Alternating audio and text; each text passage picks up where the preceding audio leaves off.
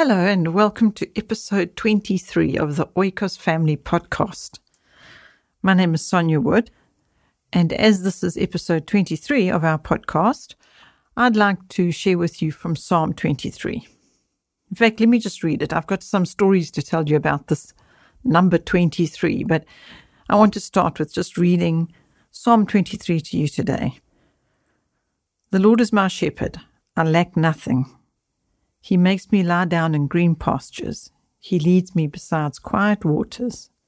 He refreshes my soul. He guides me along the right paths for his name's sake.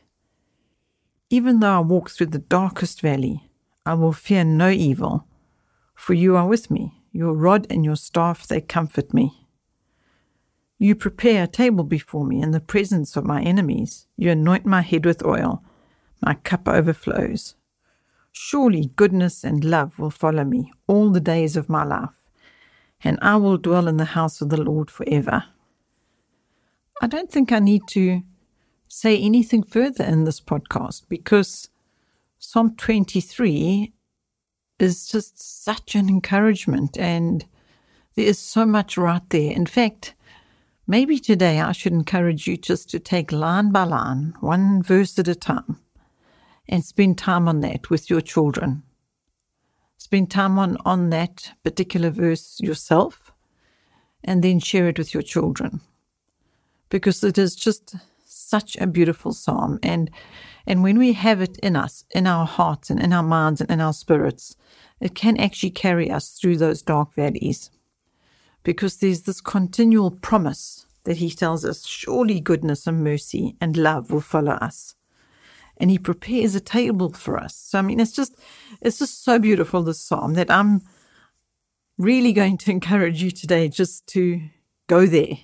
Go to Psalm 23 and just spend time there. But actually I did want to tell you a little story as well.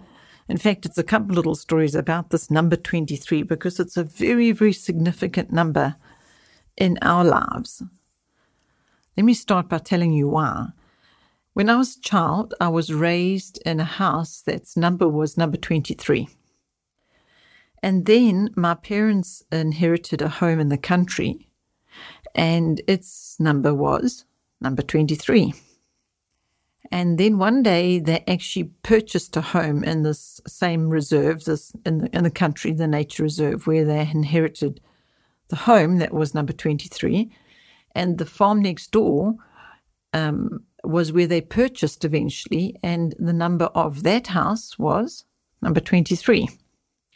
And then when Oikos expanded, and we needed to move out from running um, Oikos within our bedroom and then the lounge and then the garage and then the cottage, we actually then eventually bought a piece of land that was together with my parents and a few others, and we we bought this piece of land next door to the reserve where we live at number 23. And after we bought the land, we learned that the number of um, the property was number 23. Isn't that incredible? So, my mother has always found um, Psalm 23 to be a very, very special psalm to her. And she decided that because this number 23 was just so significant to us, because it just kept on, wherever we lived, the number seemed to be 23. And that wasn't actually intended, it just happened that way.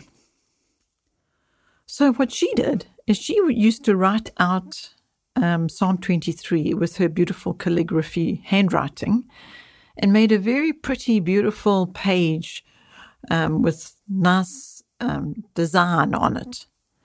And then she rolled it up and she would put it somewhere special, somewhere significant um, in the home that we were staying in, whether it was a holiday home or otherwise. So when we started building next door to our home at the, as I mentioned just now, on the property next door, my mother decided that what we needed to do was have a picnic. And she wanted to choose one of the trees on this property that we could go and have a picnic at. And she wanted to plant her Psalm 23 um, that she'd written out.